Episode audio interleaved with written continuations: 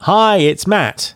Just before we start the show, I want to tell you about a great live event I've got coming up on the 27th of March. To celebrate 600 episodes of Recruiting Future, I'm going to be hosting a live Ask Me Anything webinar.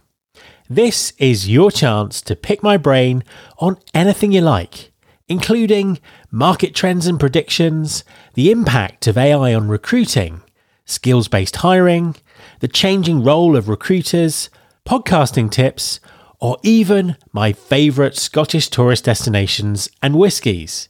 Literally, ask me anything. I'll also be joined by some surprise special guests who'll be adding their perspectives to the conversation. You can sign up now by going to mattalder.me slash AMA. That's mattalder.me slash AMA and I really look forward to seeing you there. That web address one last time mattalder.me slash AMA. Support for this podcast comes from E6. For 25 years, E6 has been the preeminent peer networking and independent information source for corporate executive recruiting leaders worldwide. Featuring members from around 100 of the leading employers in the world, it is the one stop shop for trusted networking with peers, for benchmarking, and for team development. Find out more about membership at www.e6.org. That's www.e6.org, and E6 is spelled E S I X, or buy their book, Leadership Recruiting, on Amazon. There's been more of scientific discovery, more of technical advancement and material progress in your lifetime and mine than in all the ages of history.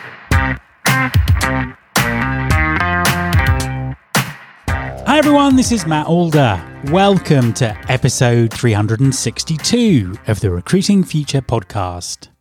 I'm publishing this episode the week of Women in Engineering Day. Skill shortages in STEM professions continue to be a big problem for many employers, and diversity is also a significant issue. However, research shows that there is a diverse and highly qualified workforce of STEM professionals who are currently struggling to return to work after a career break. So, why is this the case? And what should talent acquisition professionals do to address the situation? My guest this week is Natalie Desty, founder and director of STEM Returners. STEM Returners is a program to help employers recruit, develop, and retain the best available talent, and to enable highly qualified and experienced candidates to restart their careers. Natalie has some excellent insights and advice to share. Hi, Natalie, and welcome to the podcast. Thank you very much. An absolute pleasure to have you on the show. Could you just introduce yourself and tell us what you do? Yeah, of course. So, I'm Natalie Desty, and I run a company called STEM Returners. So, STEM Returners is all about returning people after a career break, obviously within the STEM industries. Fantastic stuff. And tell us a little bit about your story and, and how the company started. Okay, so I spent 12 years in recruitment actually prior to starting STEM Returners uh, as a director for um, a business um, operating in maritime. So I, I, knew the recruitment sector well, and I knew there was an issue within um, people trying to return after a career break. So I started doing a lot of work with Women's Engineering Society, and because I was in maritime, the Institute of Marine Engineering Science and Technology, and just started becoming really interested in why certain people were struggling through standard recruitment channels. So alongside that role, I was also and still am people program chair of something called UK NEST, which oversees the UK naval defence industry. And at that point, we were looking at um, ways that we could increase diversity within naval engineering, which, believe it or not, is even worse than standard engineering. So, females in engineering, as an example, depending on what report you read, are 10 to 12%. In naval, they're more, more like 5%. So, we're looking at that, um, but also kind of these, these advanced skills gaps and how we could bring people a different different applications through. So I created a returners program as a pilot for a, those those organisations. So organisations like BAE Systems and Babcock. We created a pilot in 2017. It was really, really successful. And we just kind of started doing more pilots and STEM returners organically grew from there. So other companies saw what we were doing and then STEM returners became a company in its own right. Fantastic stuff. And I, I want to kind of dive into what you do a, li- a, little bit more. But before we do, you've just done a piece of research into uh, sort of this particular industry. Tell us about the research and how it came about. Okay. So we know that there's an issue with people returning, and obviously we work with a huge amount of, of returners. So we've got about four and a half thousand returners who are registered with us and, and currently looking. So we knew that there was an issue, but I guess we wanted to quantify it a little bit and really kind of be able to, to say to industry there's there's a real problem here. So what we did is is ask those returners who were uh, either had currently or recently returned to our some of our host companies that we're working with, or we're still trying to return and, and really trying to understand from their perspective what the barriers were so that hopefully, you know, us and other organizations within STEM could start removing some of those barriers and making it easier. Interesting stuff. So, talk us through the industry a little bit more. What are the issues in terms of, recruiting and, and what are the issues in terms of people returning to STEM? Well, there's a there's a massive skills gap, particularly within engineering, and, and that's quite well documented um, by the Royal Academy of Engineering, the IET, all of the kind of um, you know, big professional engineering institutes recognise the problem, as do the companies working within engineering realise that you know some of their roles they they they just cannot fill or or they stay open for six 12 months with with no applications with returners the barriers of them returning are genuinely insurmountable these people apply for hundreds of vacancies and never even receive, receive a response so you know and, and the key issue here is these returners are being filtered out at the initial stages. So they're not actually ever hitting the hiring manager's desk. So these people are, you know, trying to return, not being successful. And I think, you know, I think the key reason, Matt, is they're being compared to candidates without a career break. So, you know, if, if you're a hiring manager and you have five CVs to review, four don't have a career break and one does, that person, you know, viewed as potentially having out of date skills, they kind of get filtered out of the process at the initial stages. So that's that's one issue. Another issue is a, a huge lack of diversity in STEM. You know, and interestingly, it's those diverse candidates that are getting filtered out. You know, the high majority of returners, I think when we surveyed, 51% of returners were female, which bearing in mind 10% of engineers are female is obviously much higher proportion of, of, um, of females, and 38% were from ethnic minority backgrounds ethnic minority background candidates working in engineering is 6%. So, you know, you can see that actually that re- that returner talent pool is incredibly diverse. Kind of sounds like a no-brainer and it's interesting that you've done sort of so much research into what's going on. I suppose to sort of go through research a little bit and shine a bit more light on this for, for, for people, what were the reasons that people are, are taking career breaks? So there's lots and, and what I always say is there's no such thing as a standard returner and people take career breaks for all different reasons. But interestingly, we found in the research only 12% of people have taken a break for, for what they deemed as a personal uh, choice, essentially, you know, travel the world or something. So the, the key reasons people take breaks are a big one, and probably the biggest is childcare or caring responsibilities. So, um, you know, actually, I think the term carers sums it up much more than than kind of maternity leave because you know it's it's not just childcare; it's um, it's it's often elderly care as well, or or ill um, ill relatives. So I think carers is is a, is a large group. Health is another big one. You know, particularly long term health. We have a lot of people returning after um, beating cancer and, uh, and, and similar things like that. Uh, also, mental health. You know, actually. We, we see um, you know quite high, previous high level executives who who who are returning after mental health. Um, redundancy is another really big one, and that's been hugely impacted with COVID.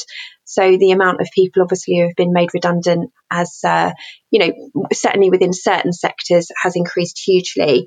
And another big one is relocation. So you know, we work with candidates.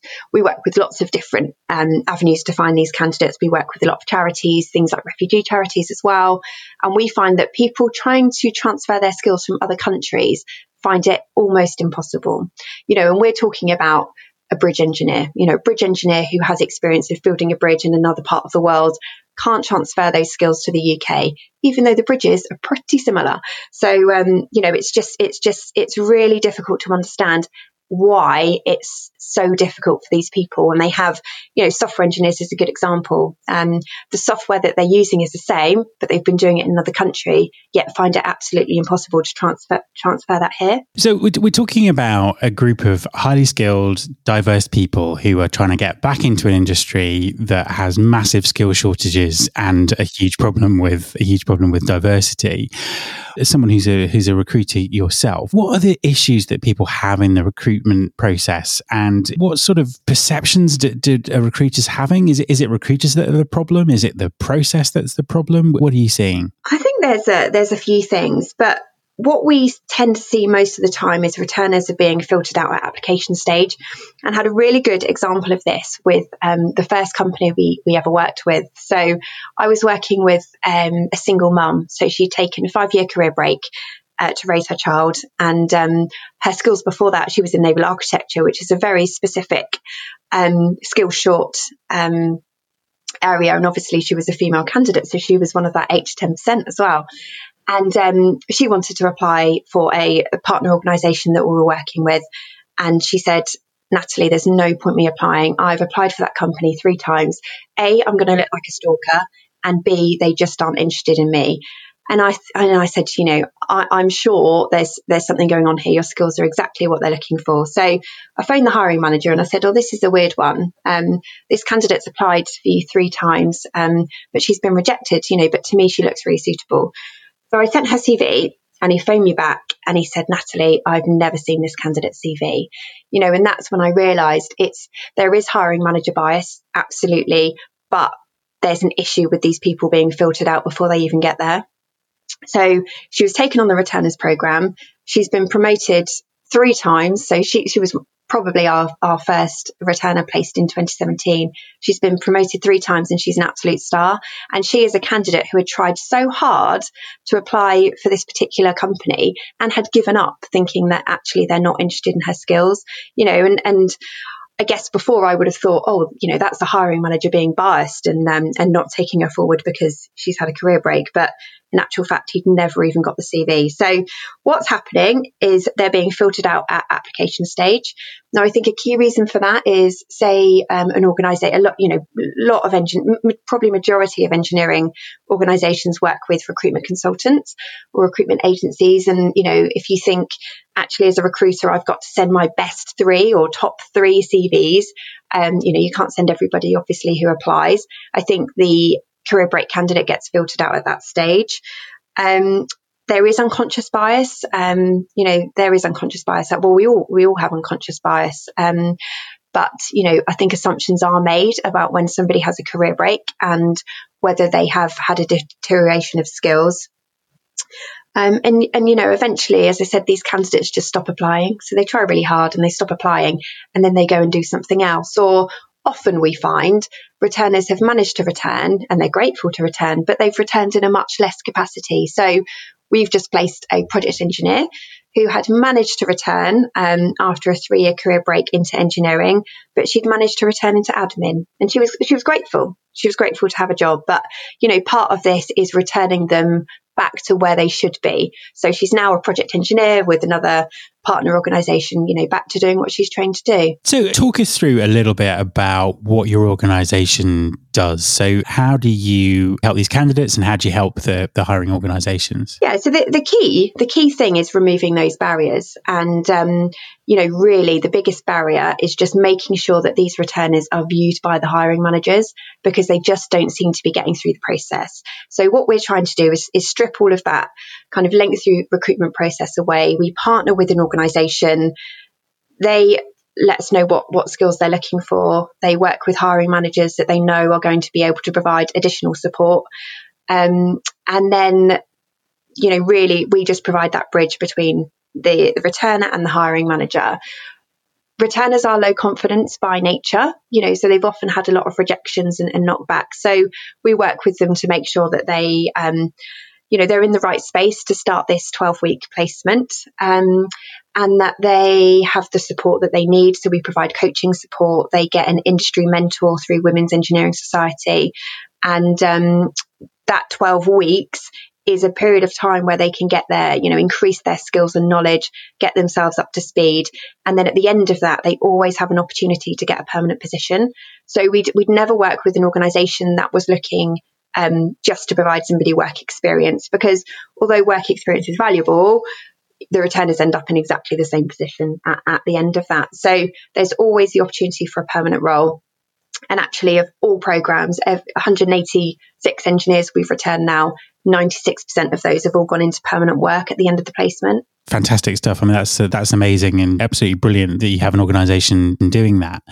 This is an issue that has it seems to come up time and time again, and it's something that I've kind of experienced within my own family and and friends. This kind of bias against people who want to return to their career and the, the incorrect assumptions that are made, and it, it just does seem crazy at a time when there are such skill shortages and finding experienced talent can be can be very very difficult.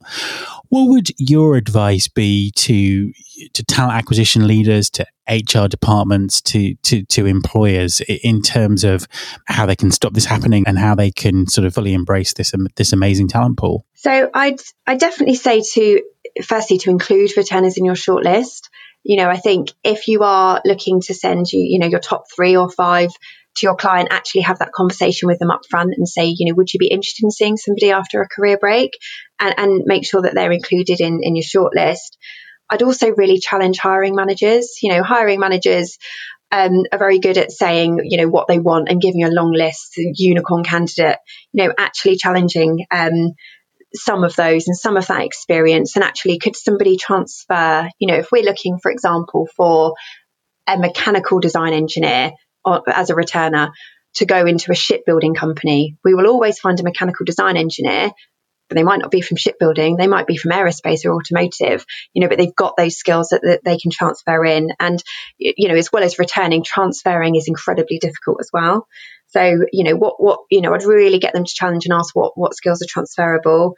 Um, also ask about your clients' diversity initiatives. You know, what are they doing in, in diversity? How are they, how are they how are they what are they doing to actively um, attract diverse candidates? Because obviously looking at at returners and transferable skills is a really really good way to do that.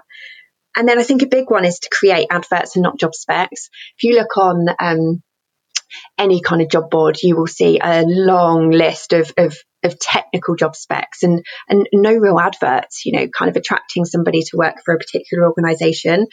Now when somebody puts out a long technical job spec bearing in mind I've said that these these candidates are low confidence, they just don't apply. They they talk themselves out of it and think, you know, actually I'm not suitable for that. I have I have people talking themselves out of um, suitability of a returner's role, you know, and, and I, I, probably have two or three bullet points of things that they'd they'd need to have. You know, we we, we don't use job specs. We really just try and um, attract people with the right skills to come through. So, final question: Where can people find out more about what you do, and where can they connect to you? So, um, our website is www.stemreturners.com. So there's lots of stuff on there. There's lots of stuff, um, lots of blogs, um, you know, about returners that have successfully returned and, and how they found it. Um, I'm on LinkedIn as well, so it'd be great to, to link in with anyone. I'm just Natalie Desty, and STEM Returners is on LinkedIn as well. Fantastic stuff. Natalie, thanks very much for talking to me. No, Matt, it was a pleasure. My thanks to Natalie. You can subscribe to this podcast in Apple Podcasts, on Spotify, or via your podcasting app of choice. Please also follow the show on Instagram. You can find us by searching for Recruiting Future. You can search all the past episodes at recruitingfuture.com. On that site, you can also subscribe to the mailing list to get the inside track about everything that's coming up on the show. Thanks very much for listening. I'll be back next time, and I hope you'll join me.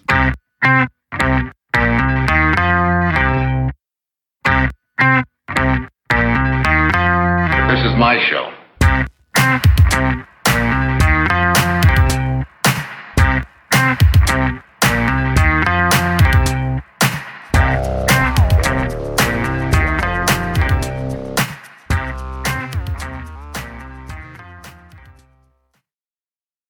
How much do you understand the future of finance? I'm Jim Marous, a top 10 banking influencer and host of the podcast Banking Transformed where we dive deeply into the rapidly evolving world of banking and financial technology. Join me as I interview industry experts, thought leaders, and innovators as they unravel the latest banking trends, disruptions, and game changing technologies reshaping the world of finance. Redefine your understanding of the banking ecosystem. Subscribe now to Banking Transformed, available wherever you get your podcast and now available on YouTube.